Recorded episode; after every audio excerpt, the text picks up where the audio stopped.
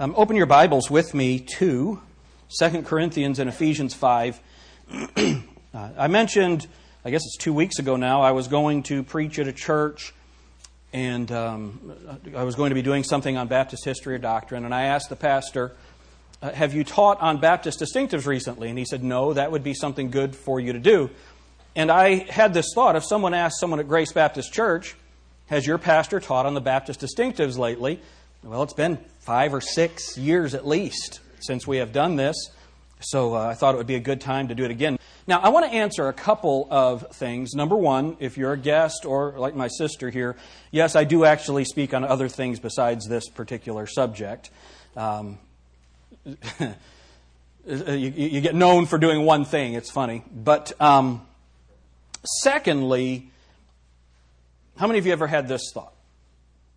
Well, I know Baptists that don't believe this. Have you ever heard someone say that? Um, and so that's something that we do need to address. Boy, there are a lot of really bad Baptist churches in the world. Just because it has Baptist on the name does not mean it's a doctrinally correct church. All right? You know, and it's just like the American Civil Liberties Union uses the term American. Right? It was founded by communists. Right? So, and if you're not sure of that, check it out. You'll find that it's true.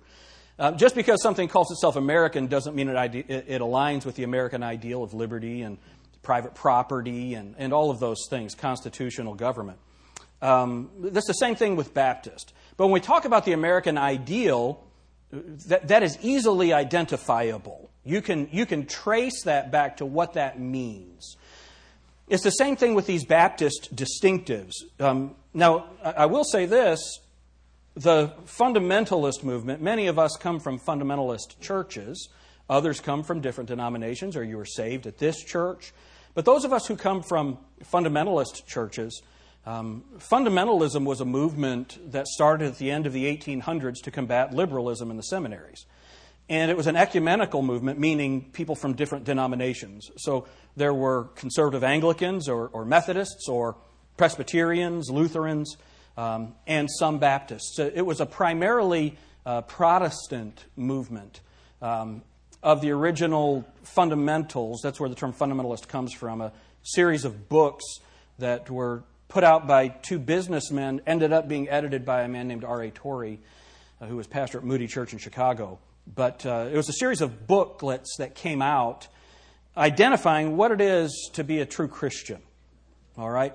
And so they, they said if you agree with these fundamentals, then you are a Christian. If you disagree with these, then you're outside of the realm of what broader Christianity would accept. Of the 54 articles, there were nine of them that were written by Baptists, so Baptists did contribute to it.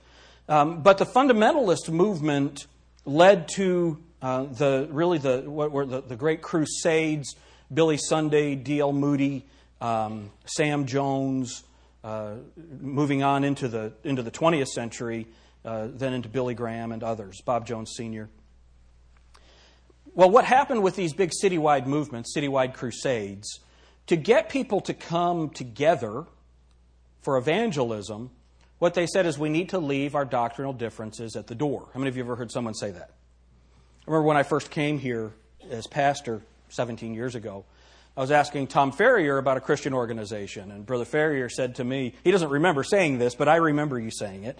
He said, I refuse to participate with any organization that requires me to leave my Baptist distinctives at the door. So, in order, if someone says, in order to participate in this, you can't bring in what you actually believe, well, then why participate, right? And so, what happened in the Christian colleges the, the fundamentalist movement, because of the corruption of, say, Princeton Theological Seminary or uh, Brown University, which had been a Baptist college, and the, all of the seminaries in America were affected by modernism, which is they didn't believe in the inerrancy of Scripture, they didn't believe in the virgin birth of the deity of Christ, just, you know, non essential things like that. Those are essentials. That was sarcasm. If you don't believe in the deity of Christ, you're not saved. If you don't believe Jesus is God, you're not saved. And so these things became very important. So, what happened was uh, groups of people came together and they established colleges. Moody Bible Institute in Chicago. Um, uh, Bob Jones College was started in Cleveland, Tennessee, and moved to Greenville, South Carolina. Uh, then Tennessee Temple College was started in Chattanooga. Uh, Matt Hickman graduated from there. And then out west, Biola Baptist Institute of Los Angeles. Fuller Theological Seminary. Fuller was started by Charles Fuller, who had the Old Time Revival Hour. Do any of you remember the Old Time Revival Hour? Rudy Atwood playing the piano and all of that.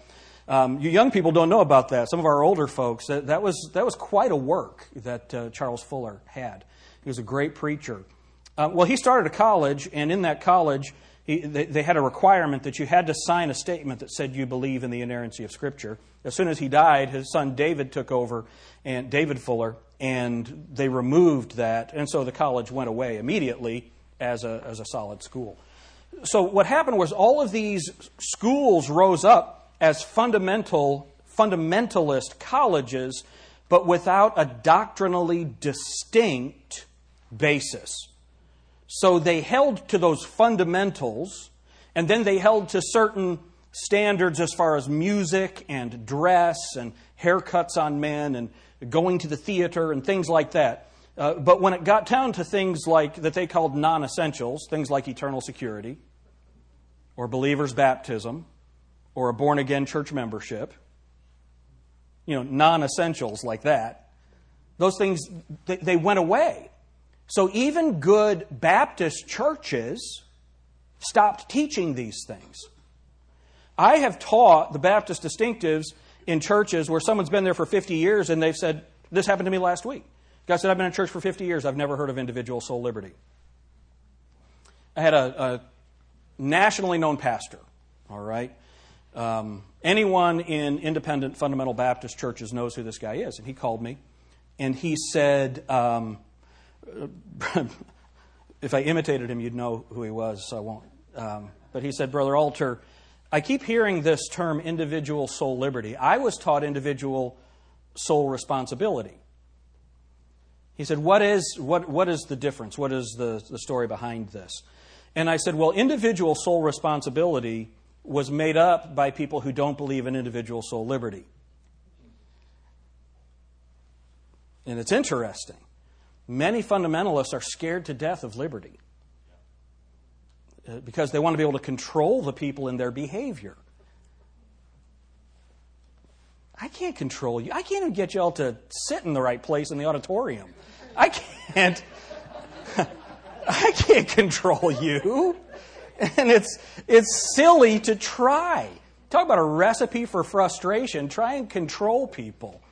And, and what's interesting is the people that God has brought to Grace Baptist Church, some of you are sitting back there thinking, yeah, just try to control me. Just try to. That's why I've got to pray that the Holy Spirit gives, you know, gives you a heart attack or something to get your attention. That's all that I can do. No, there's probably not good humor. Um, see, that, that individual soul liberty that we talked about last week, it, it, it's so vital because I can teach you the truth, but I can't make you believe it or obey it right? And that's where the Holy Spirit becomes so important. If you love the Lord and you love the Holy Spirit and you want to submit to His Word, then you'll do what the Bible says. If I, if I command you to do something that is outside the Scriptures, I have no authority for that command. I, I don't. Now, as, as pastor of the church, and we'll look at this in a few minutes, Lord willing, um, that as pastor, I'm the overseer of this church, I'm the administrator. So if we have a rule that the guys on the platform are going to wear a tie, okay? Well, we can make that rule. That's not a heaven or hell rule. It's just saying we want to put this forward. This is what we're going to do. I don't care whether you guys wear ties or not. I, I, I heard a guy say that, that wearing a tie feels like being, being strangled slowly by a very weak man. I don't care whether a person wears a tie or not. But in fundamentalism, there are people that would say that's a cardinal doctrine, man. If you don't wear a tie, you're not right with God. I know preachers that when they go to camp with their teenagers, they'll go swimming with the boys, they'll wear a tie in the swimming pool. Man, when I was a teenager, I would have drug him around the pool by that time. you know, it's I, I don't, th- that's what fundamentalism did. Fundamentalism made a farce of Christianity. Um, now, if you're a guest or you happen to be listening to this online or whatever, don't get mad at me. Check it out. Um, it, it's a problem. And so that's why we teach these distinctives. We teach these distinctives. There are organizations of Baptists that are completely unscriptural. They have taken individual, like the American Baptist Convention. You can go to an American Baptist church that has, you know, a, a, sodomite pastor. You know, just it, it's just the most corrupt, vulgar thing you can ever imagine. And what they say is they base that on individual soul liberty. But as we saw last week, individual soul liberty doesn't mean you can do whatever you want. You're going to answer to God for that. The issue is you don't answer to me for it.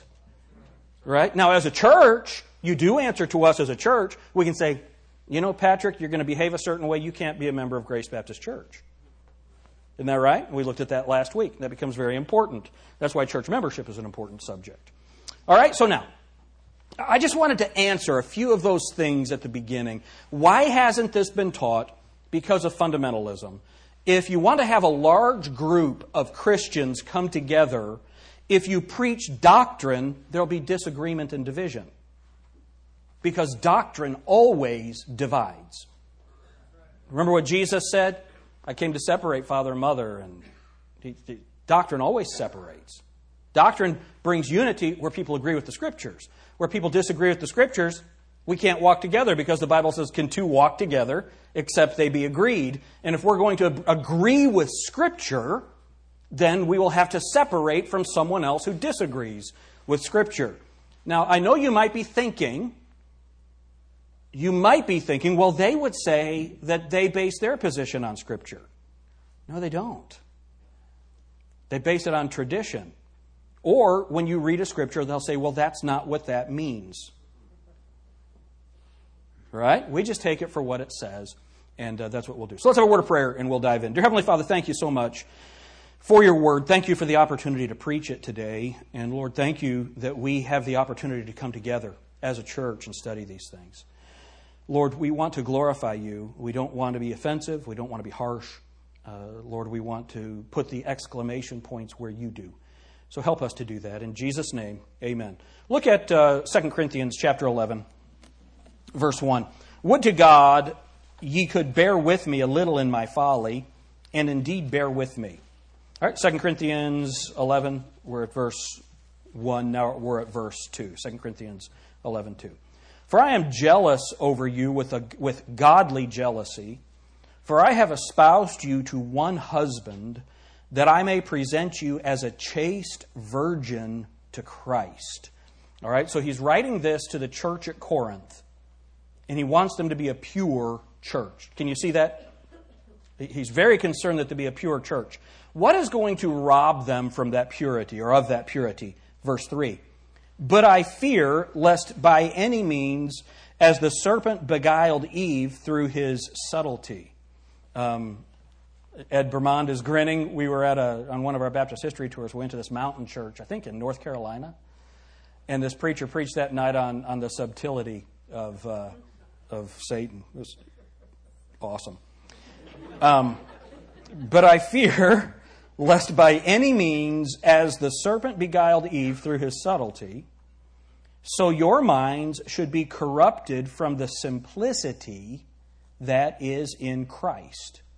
For if he that cometh preacheth another Jesus whom we have not preached, or if ye receive another Spirit which ye have not received, or another gospel which ye have not accepted, ye might well bear with him.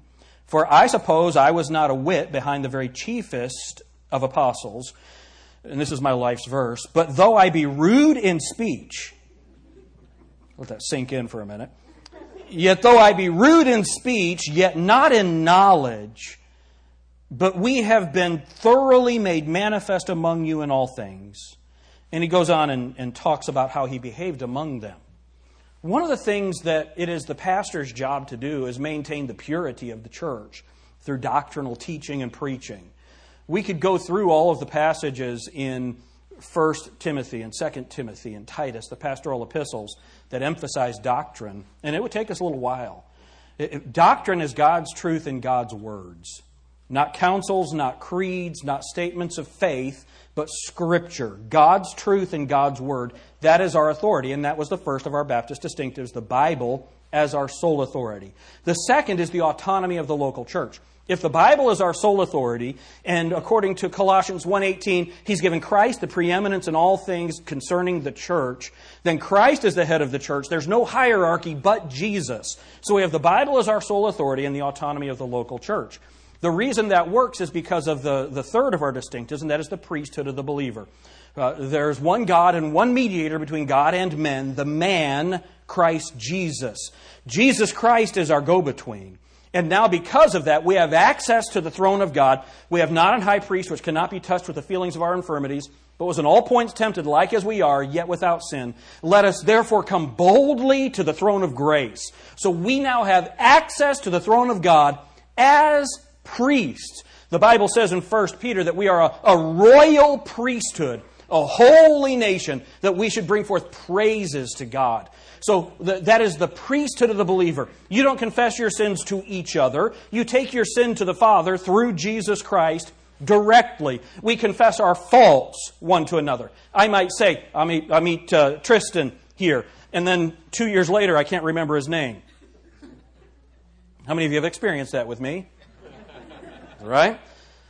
It's a fault of mine. I, I, don't know. I'll be. I'll just draw a blank. I can't. I can remember what happened in 1382, but I can't remember somebody's name that I met yesterday.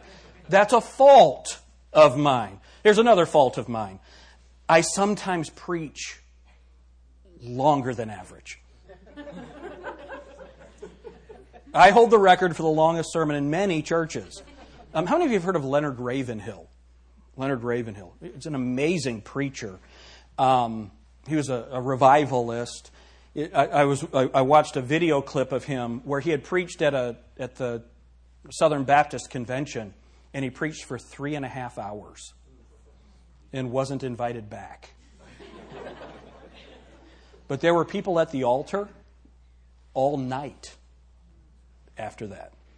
It, it, it was an amazing thing. So anyway, one of my faults is I might preach too long. Another one of my faults is I, I'm scattered in my mind. You know, sometimes I don't go from point A to point B in a sermon. It's point A and then Missoula. you know, it's just. Uh, uh, so those are faults. That's confessing our faults. What does that do? It helps people understand you. Right? It helps people, people understand you. Um, but we don't confess our sins to each other. You know, uh, when Nick and I were discipling together, I might confess something to Nick, a, a, a, personal struggle with sin that I have, so he could pray with me. And then he goes to the Lord interceding for me and gives me godly counsel through that. That's what a priest does, is that right?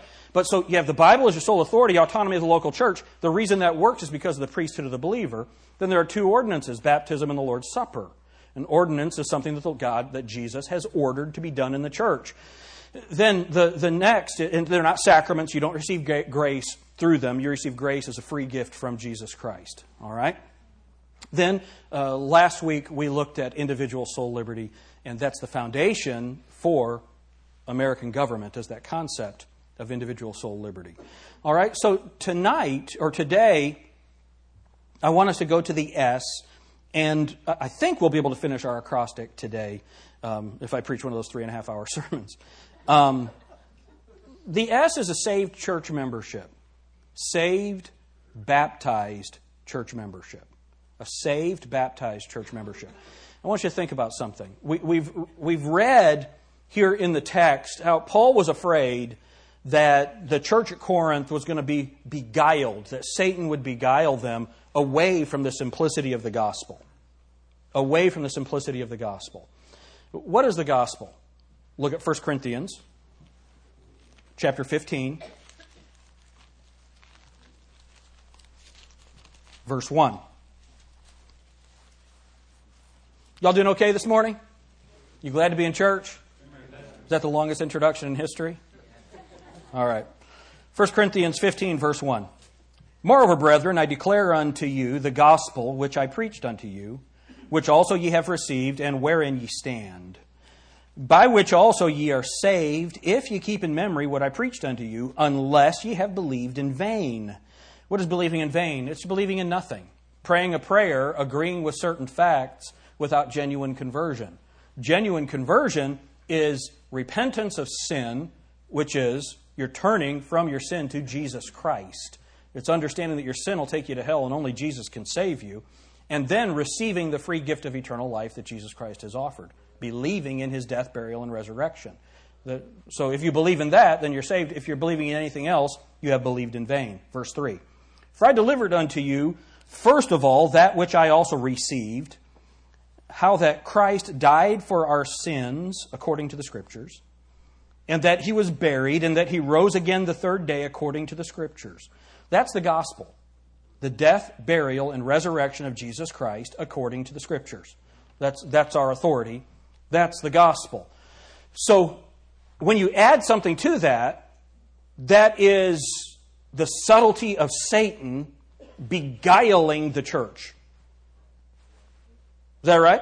And that's what Paul said in 2 Corinthians chapter 11. Remember what he said. If somebody brings another Christ, you might believe. If somebody brings another spirit, you might receive him. If somebody brings you another gospel, you might accept that. And Paul was very concerned about that. Uh, go to Ephesians chapter 5.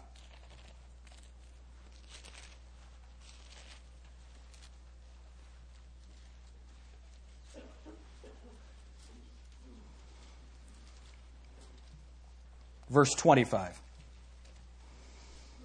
Husbands, love your wives, even as Christ also loved the church and gave himself for it, that he might sanctify and cleanse it with the washing of water by the word that he might present it to himself a glorious church, not having spot or wrinkle or any such thing, but that it should be holy and without blemish.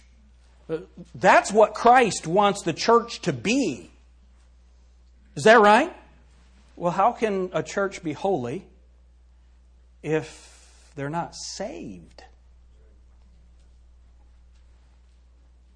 Because you don't have any holiness.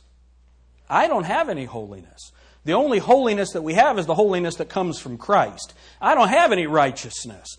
The righteousness, the only righteousness that I have is a foreign righteousness. It's the righteousness of Christ that is put on me at salvation because there's none righteous, no, not one. I don't have any righteousness. Is that right?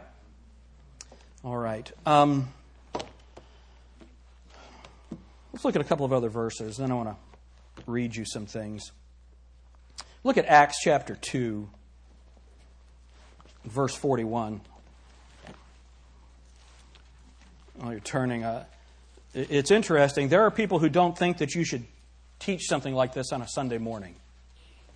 You shouldn't teach doctrine. You need to, you need to preach helpful things on Sunday mornings because doctrine's not helpful.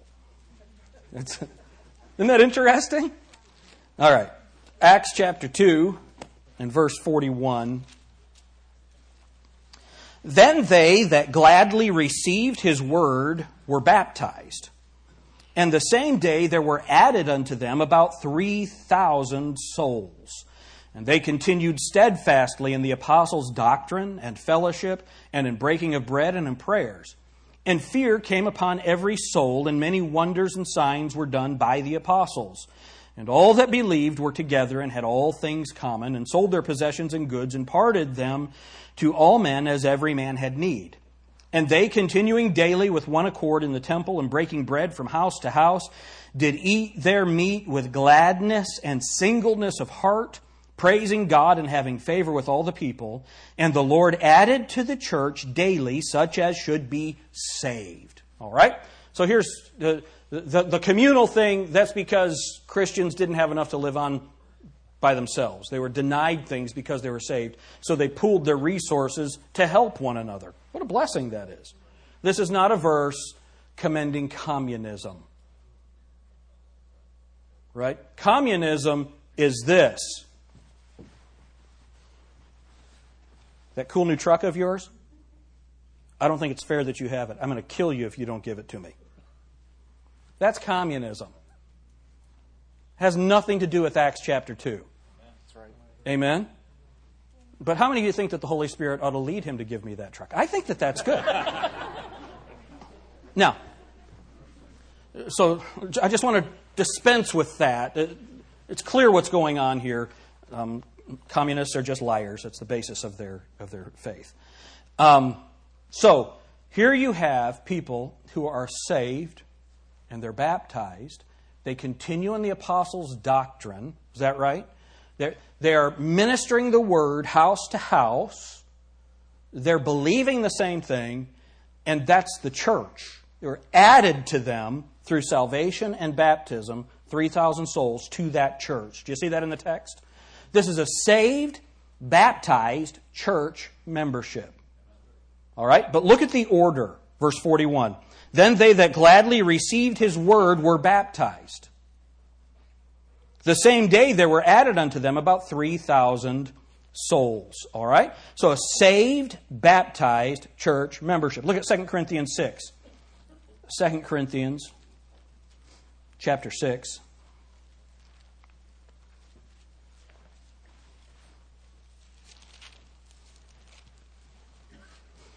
verse 14.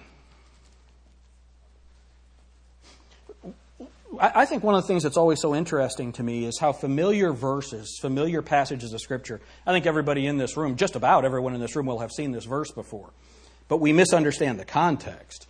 Let's look at the, let's look at the verse 2 Corinthians 6 and verse 14. Be ye not unequally yoked together with unbelievers.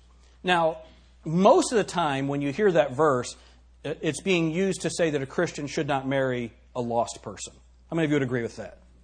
Right? And that's a true statement. A Christian should not marry a lost person. You are asking for trouble.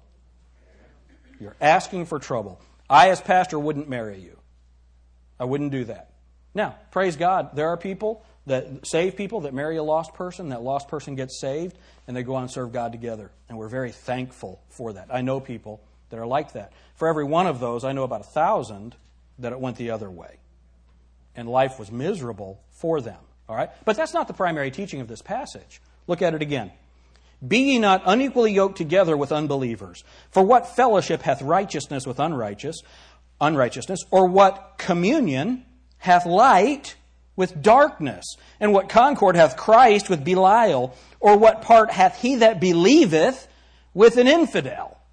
All right? And we could go on. He gives more and more illustrations of it. This is talking about the church. In the church, you can't have saved people and lost people. You can't have a believer and an infidel. In the church, it's saved, regenerate, it's a born again and baptized church membership. Ephesians. Ephesians chapter 4.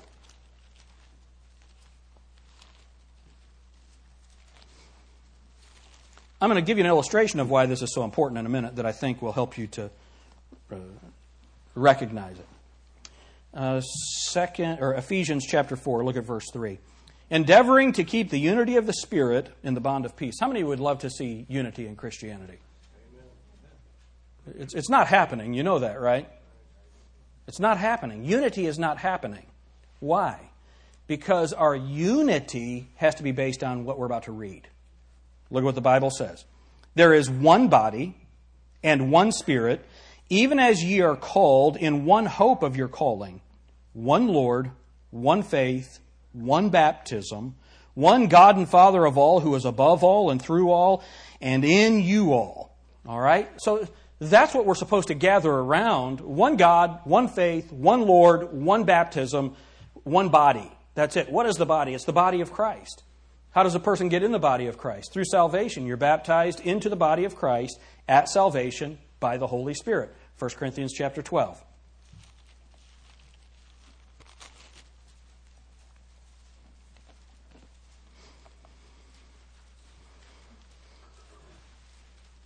Verse 13.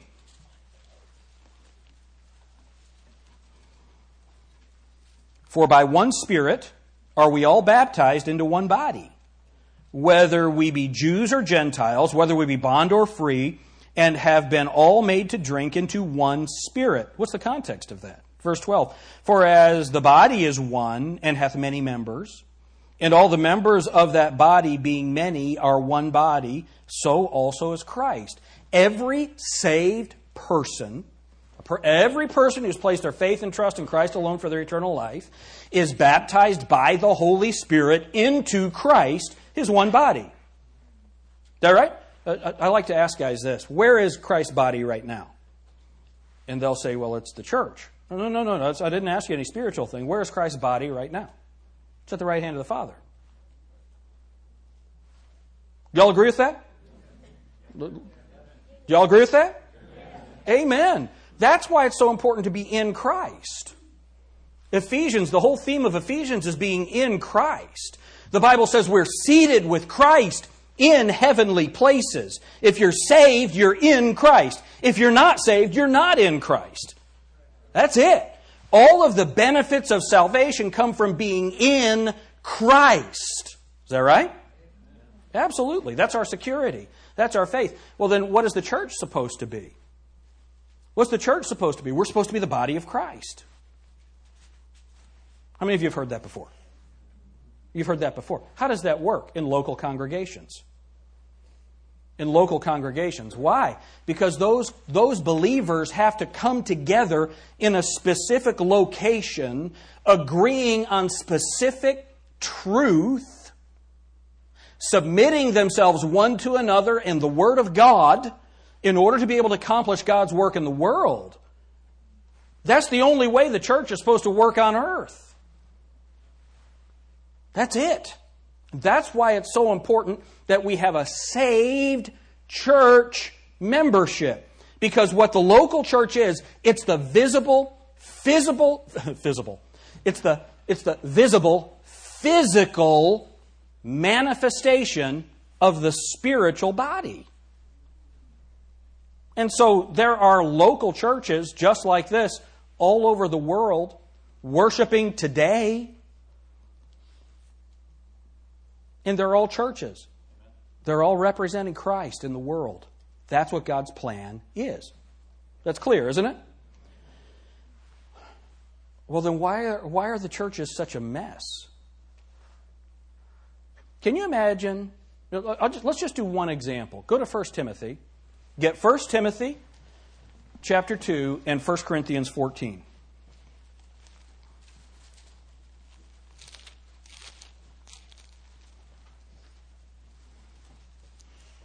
1 Timothy chapter 2, look at verse 11. Let the woman learn in silence with all subjection. That's another one of those verses I've never seen on a pillow. but I suffer not a woman to teach nor to usurp authority over the man, but to be in silence. Okay? Now, how many of you think that's pretty much a clear statement of Scripture? Is, is there any equivocation there? Well, what that means is. How many of you think you pretty much know what it means? 1 Corinthians chapter 14, verse 34.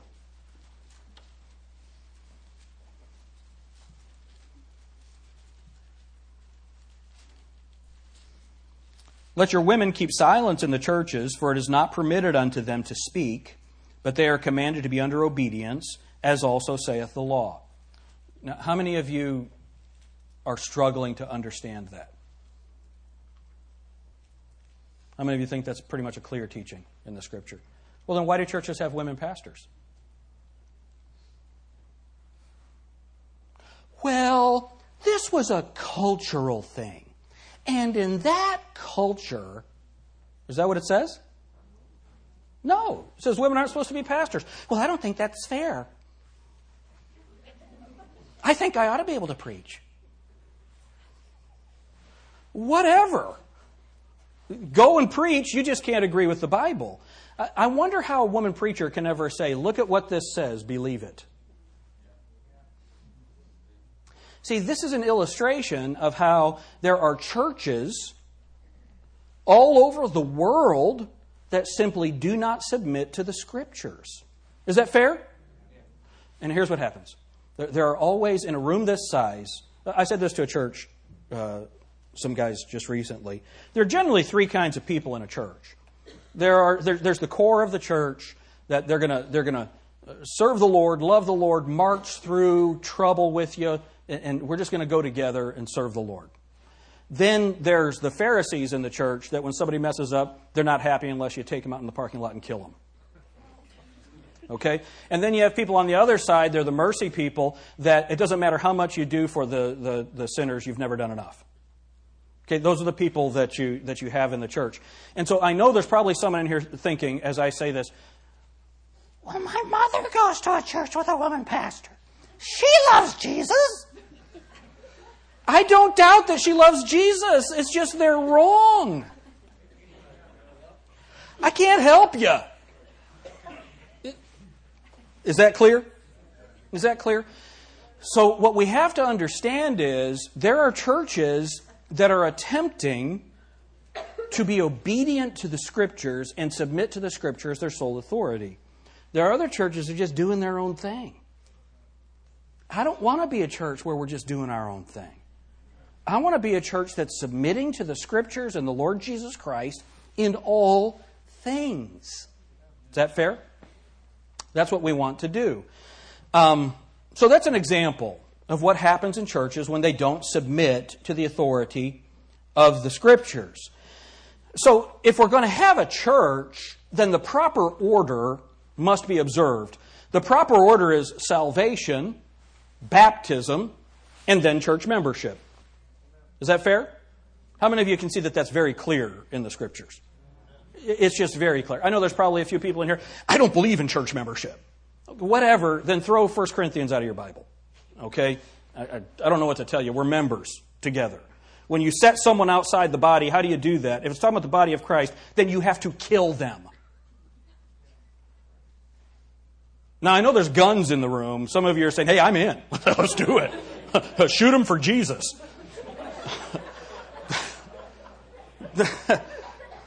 Carol's, no, Pastor, don't say that.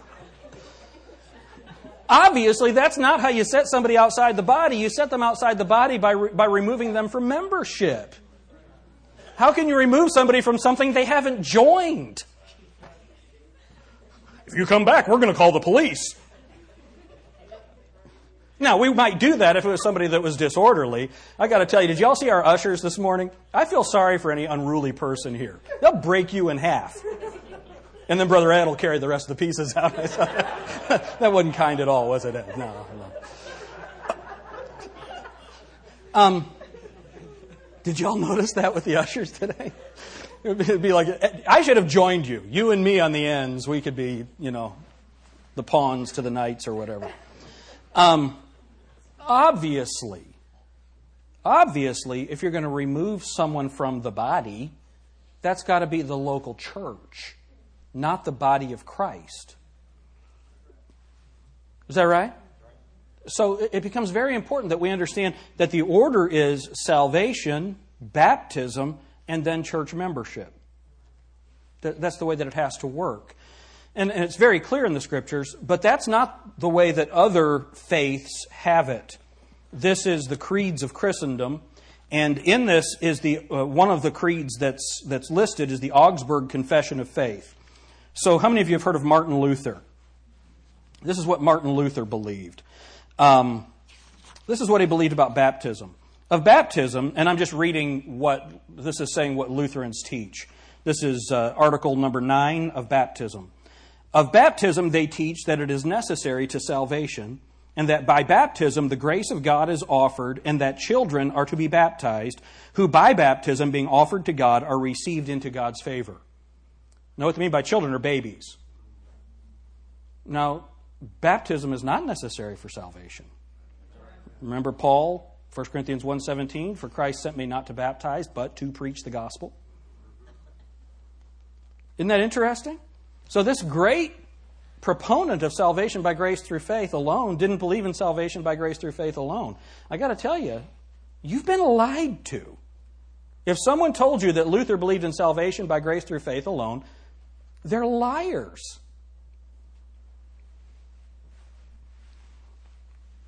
He didn't believe it. Can, can I show you? Now, you ready for this? Well, Pastor, I don't think you should talk about the Lutherans. I don't think that we should do that. Let's see what the Lutherans did. Here's the next paragraph. They condemned the Anabaptists to allow not the baptism of children and affirm that children are saved without baptism. So the idea is if a baby dies, that baby goes to heaven. They don't need to be baptized to go to heaven. That's what the Anabaptists taught, and Luther wanted to make sure that all the Lutherans understood we disagree with the Anabaptists on that. Well, you know what? The Anabaptists disagree with you because we agree with the Bible. Isn't that interesting? How about this? Uh, see if we can find something else interesting for you on this. What does baptism do? It works forgiveness of sins, delivers from death and the devil, and gives everlasting salvation. Y'all agree with that? No. No. Um, well, anyway. There's more that I could show you. They talk about how they disagree with the Donatists because the Donatists said that the pastor needed to be pure, and that if he's not preaching a pure gospel or if it's not a, a pure church, then the baptism's invalid. They said we disagree with the Donatists on that because baptism can be done by evil men. It's crazy. It's crazy. And what happens is when the order gets messed up, when we say that the church is the door to salvation, not Jesus being the door to salvation. Okay, Jesus said, John 14, 6, I am the way, the truth, and the life. No man cometh unto the Father but by me. Is that, is that a clear statement? Jesus said, I am the door. And any that go in thereby shall find pasture. There's a way that seemeth right unto a man, but the ways thereof are the ends of death. There's a broad road that leads to destruction. There's a narrow road that leads to eternal life or to life eternal. Is that all very clear? Jesus is the only way. Baptism is not the way. Jesus is the way. But when you say that the church is the door to heaven, right? When you say that, and then the government and the church are one, well, then if you deny entrance into the church, then you're also denying entrance into citizenship. And so now that's treason and we have to kill you. This book is called Memorials of Baptist Martyrs by J. Newton Brown. Um, this one was published in 1854. Listen to what he says about infant baptism. Infant baptism is an error from the beginning to end, corrupt in theory and corrupting in practice. Born in superstition, cradled in fear, nursed in ignorance, supported by fraud, and spread by force doomed to die in the light of historical investigation, and its very memory to be loathed in all future ages by a disabused church. In the realms of despotism, it has shed the blood of martyrs in torrents. That blood cries against it to heaven, and a long suffering God will yet be the terrible avenger. The book before us is a swift witness against it. And he goes and gives testimony, wit, uh, evidence, evidence, evidence of infant baptism killing people who disagree with it. He writes this as a note In no boastful spirit, but in the spirit of a martyr before God, stung by the solemn conviction of duty, after 35 years of earnest and impartial investigation on this subject, to speak out the truth, the whole truth, and nothing but the truth. We nail these theses to the door of every Protestant, uh, of every Pedo Baptist church, that's baby baptizing church in Christendom, and challenge all the Christian scholarship of the age not to ignore, evade, or deny them, but to face the inevitable trial, summon the witnesses, sift the evidence, and if it can be disproved, uh, all or any one of them. And may God help the right. You see, infant baptism, it destroys God's order. How do you end up with churches that say it's okay for a sodomite to be a pastor? How do you end up with, with churches that make those because they're lost people? Saved people don't make those decisions. You see, and if they do, they're behaving like lost people. So, how do we at Grace Baptist Church keep that from happening? Well, you can't be a member here at Grace Baptist Church. You can't serve in any position. You can't serve in any position of authority without a credible testimony of salvation by grace through faith, followed by believers' baptism, and joining of the church saying we agree with the doctrinal positions of Grace Baptist Church. Look at 1 Corinthians 1. Pastor, I think that's just too strict. 1 Corinthians chapter 1.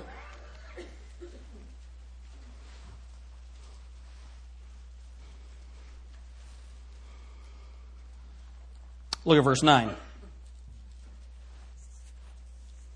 God is faithful, by whom ye were called unto the fellowship of his Son, Jesus Christ our Lord.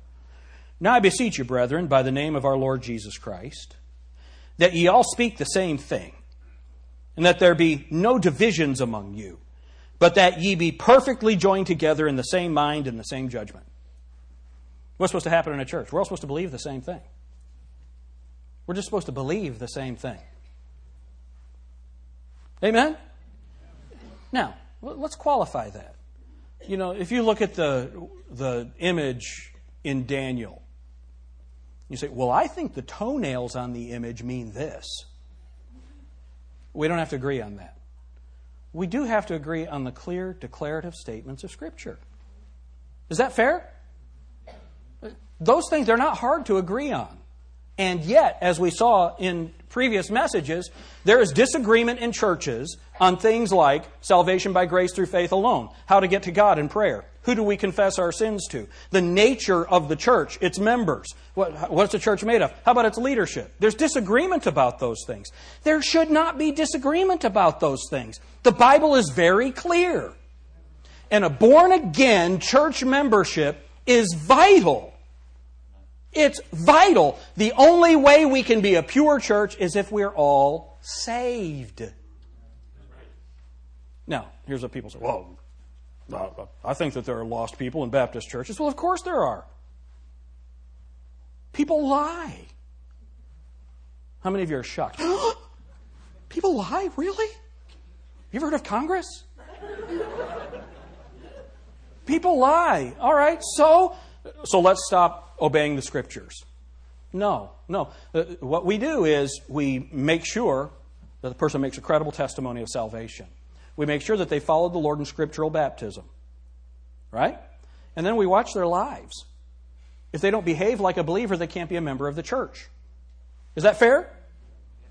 That's what we do. And that's how you maintain a pure, righteous, and holy church. It's the way that it's done. So it's just so scriptural. Okay, so let's finish up. Bible is our sole authority, autonomy of the local church, priesthood of the believer, two ordinances, baptism and the Lord's Supper, individual soul liberty, saved, baptized, church membership. I do want to say this just before we move on to the, the last couple, and we'll do those quickly. Is this um, if you're not a member of Grace Baptist Church, and we're glad that you're here, keep coming. Amen? But we'd rather you join us. And and say, We're going to unite. We're going to unite. We're going, we're going to be a part of you. We believe that, that we ought to submit to the authority of the Scripture and the members of this church and unite and say, We're in it together. We're a part of you. We're going to invest our time, our talent, our treasure. We're with you. We're with you. Now, if you don't do that, we still want you to come. Amen? But it'd be better if, if you could be in leadership. It'd be better if we could make sure that we're all on the same page. I, I love that. Uh, just so anyway, there you go. All right, so that saved church membership. The next is two offices. There are only two offices in the church: the pastor and the deacon. The pastor and the deacon. Uh, there are three words that I and, and, y'all don't get nervous. I'm going to be done in about five minutes, okay? Ish. Um, two offices. There's not popes and metropolitans and whatever, archbishops and there's the pastor and the deacon. The pastor is identified by three different words. All right, pastor denotes shepherd. And what does a shepherd do? Keeps the flock together and protects them from the wolves. All right, so the pastor says, okay, let's go this direction, follow me, and then watch out for this wolf, watch out for that wolf, watch out for Joyce Myers, watch out for Benny Hinn, watch out for Joel Osteen, watch out for. Right? That's a wolf. That's a wolf. Be careful. Be careful. I like Joel Osteen. He's positive whatever. Um, so, so you, you, that's what the pastor does. That's the pastor's job. The other word is elder. Elder. What is an elder? An elder is someone that knows God. It's a spiritual father. And so that's why one of the qualifications for a pastor is not a novice. Let him first be proved. He has to demonstrate a holy life. That's, so that's the, the, the, the elder defines the pastor's job of spiritual leadership in the church. All right? And then the last is bishop, and bishop means overseer. That's the administrator. It's, it's my job. You know, I've been in churches where the song director wants to take over and pastor says, well, let's, let's do this type of music. I think it would fit the service better. And he says, well, I'm the music director. And the pastor says, great, I'm glad. I'm the pastor. I'm the overseer. I'm the bishop. I'm responsible. I'm in charge. Right? Now, I'm not going to spend a lot of time on it, but there are, how many of you have heard of elder rule churches? There's a, a duality of or multiplicity of rulers in the church. Um, that comes from a reaction, primarily a reaction to authoritative pastors um, and abusive senior pastors. But we don't throw out the truth because of that. You know, one of the verses they'll use is 1 Thessalonians 1 1, where it says, Paul, Silvanus, Timotheus to the believers at Thessalonica, however it's addressed. Let me ask you, who do you think was in charge of that group? Paul. Who do you think's in charge of John MacArthur's church? If you've ever met John MacArthur, it's John MacArthur. Okay? Now, the idea of elder rule is that you have a group of men who are all equal. The pastor is the teaching elder, but he doesn't have any more say than the other people. That's just not scriptural. It's not scriptural. I'm not going to spend a lot of time on it, but you know, when you look at even the apostles, they're having the in, in the, the discussion about salvation by grace in Acts chapter 15. They all give their opinion. Then James, the pastor of the church, said, "But I say," and that was the end of it. That's, that's, just, just scriptural. Anything with more than one head is a freak. Is that right? So it's leadership. It's leadership. Now, in a multitude of counselors, there's safety. I get counsel on everything that we do here. It's not a dictatorship. We've already talked about individual soul liberty. I can't make y'all do anything. Right? But you submit to my leadership as the pastor. All right? So it is the, the pastor is the shepherd, the elder, one who knows God, spiritual leader, and the bishop is the overseer. First Peter chapter uh, 5, it talks about taking the oversight. Not of constraint, but willingly. What is that? The pastor shouldn't have to be forced to take the oversight. He's do it willingly. It's his job. Somebody has to make sure this ship keeps going the right direction. That's the overseer, that's the pastor. The deacons. In Acts chapter 6, it says, Look ye out among you seven men of honest report, full of the Holy Ghost and wisdom, whom we may appoint over this business. What business? The feeding of the Grecian widows. They were being neglected in the daily ministration. So the, the Greeks were getting mad because their widows were being neglected. All right? It, it's so interesting that the little old ladies were getting mad in the early church too. It's hilarious. Isn't that funny? I think that's hilarious.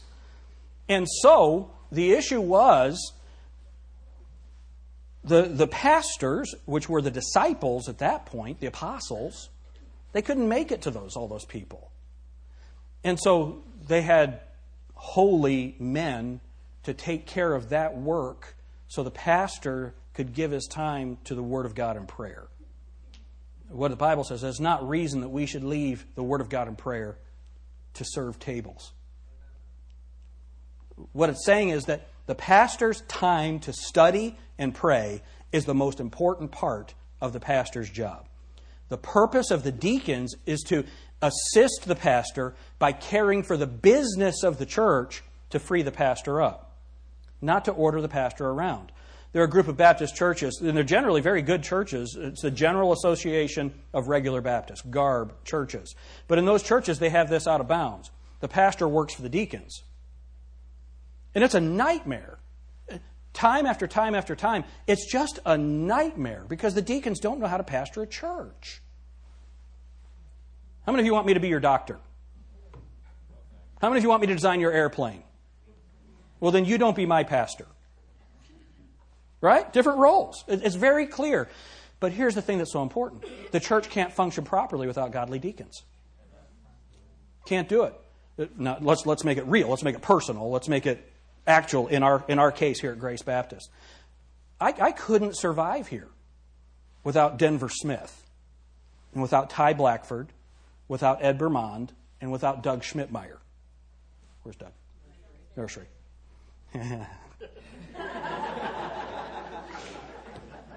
I usually try to wait for Wade to be in the nursery to do these long sermons. Um, That's tonight? You got the business meeting. That's the shortest service of the year, man. Somebody trade with Wade. Um, we discuss everything. What do you guys think about this? What do you guys? I'll say this in, in, in our, our regular meetings. How's the preaching?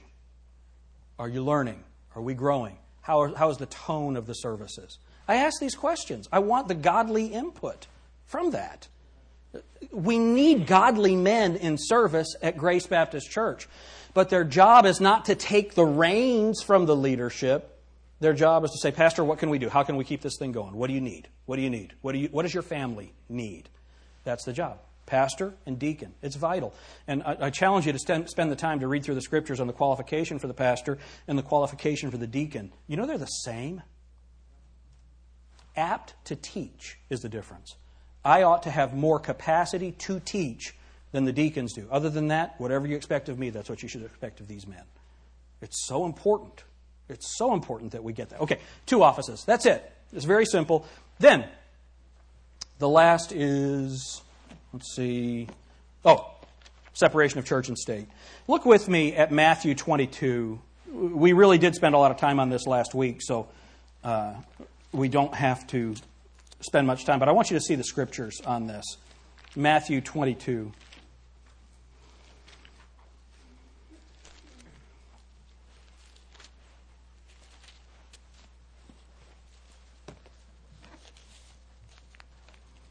on that elder rule thing, uh, where I was preaching last week, I had two men come up to me and say, You skipped over elder rule.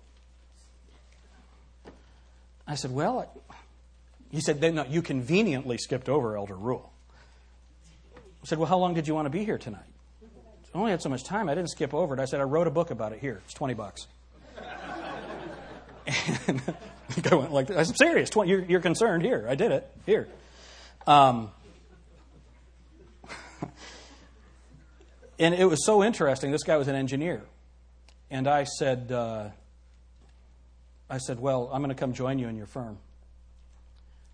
And he said, Well, if you have the training, that's fine. And I said, No, no, no, I'm Pastor Alter. I'm going to come join you.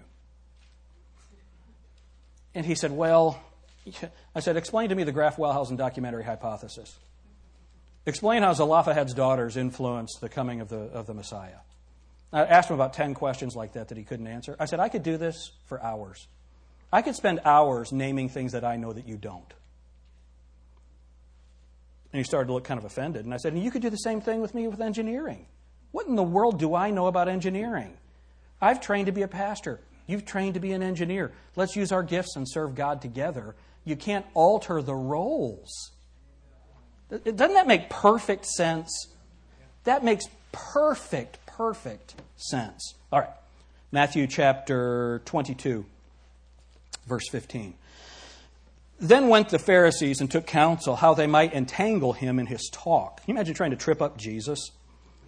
And they sent out unto him their disciples with, uh, with the Herodians, saying, So here you have the Pharisees and the Herodians, they hated each other. It's always interesting the people who unite in opposition against Christ. Okay? Saying, Master, we know that thou art true and teachest the way of God in truth. Neither carest thou for any men, for thou regardest not the person of men. Isn't that just disgusting, the flattery that these people who hate Jesus are giving him? Tell us, therefore, what thinkest thou? Is it lawful to give tribute unto Caesar or not? But Jesus perceived their what? Wickedness, and said, Why tempt ye me, ye hypocrites? Show me the tribute money. And they brought unto him a penny. And he saith unto them, Whose is this image and superscription? They say unto him, Caesar's. Then saith he unto them, Render therefore unto Caesar the things which are Caesar's, and unto God the things which are God's. And when they had heard these words, they marveled and left him and went their way. So, what is this? Jesus Christ is identifying two distinct spheres. All right? You have, and, and we can move this forward into the church age, you have the church and you have government. They're two different organizations. God established human government, and God established the church. Is that right? But they are separate. They're separate. Very important that we get this. All of you who read David Barton and uh, D. James Kennedy and Peter Manuel and uh, Gary North and Rusash Rushdoony and all of these Christian reconstructionists who are trying to reestablish a Christian government, what they fail to understand is that we can have Christians in government, but there can never be a Christian government unless all of those in government are saved and all of the subjects are saved. Then you have a Christian government. Other than that, you have a despotic leadership that says, believe this or die. That's why we believe in the separation of church and state. Based on individual soul liberty. We read the letter. Um, uh, some, some said that they weren't clear. When I read you that letter the other day, it was from Thomas Jefferson to the Baptists of the Danbury Baptist Association. Thomas Jefferson said he recognizes everyone's right to live their own godly life and that there is a wall of separation between the church and the state. All right? He wrote that in 1802. I think he wrote it on a Friday. That Sunday, he went to hear his friend, the Baptist preacher John Leland, preach a sermon at the Treasury Building in Washington, D.C. They had a church service in the Treasury Building, the Baptist preacher John Leland preaching. Apparently, there's a difference between separation of church and state, the way that Jefferson understood it and the way that the American Civil Liberties Union understands it. Amen? What we mean by separation of church and state is the state cannot tell the church what to believe or teach. Can't do it. Can't do it. The Establishment Clause of the Constitution says we will not have a state religion. A governmental national religion that says if you're going to be a citizen of the United States, you must be a part of this church. That's what the Establishment Clause teaches. And all the people that want to take prayer out of schools or whatever, they know that's what it teaches. They're liars. Don't debate with them, call them liars. When you stand up, when you tell the truth, you're a liar. You know that's not what that means. You know, well, the Supreme Court is, I don't care. You know that's not what was intended by Jefferson or by Madison in the First Amendment. You know that's not what it was. Well, it's grown to mean. Then say that. You see? Separation of church and state says the government has no say what goes on in here. Let me say that again. The government has no say about what goes on in here. None. They cannot make us marry people of the same gender. They have no right to do that. Why? Because we're endowed by our Creator with certain inalienable rights.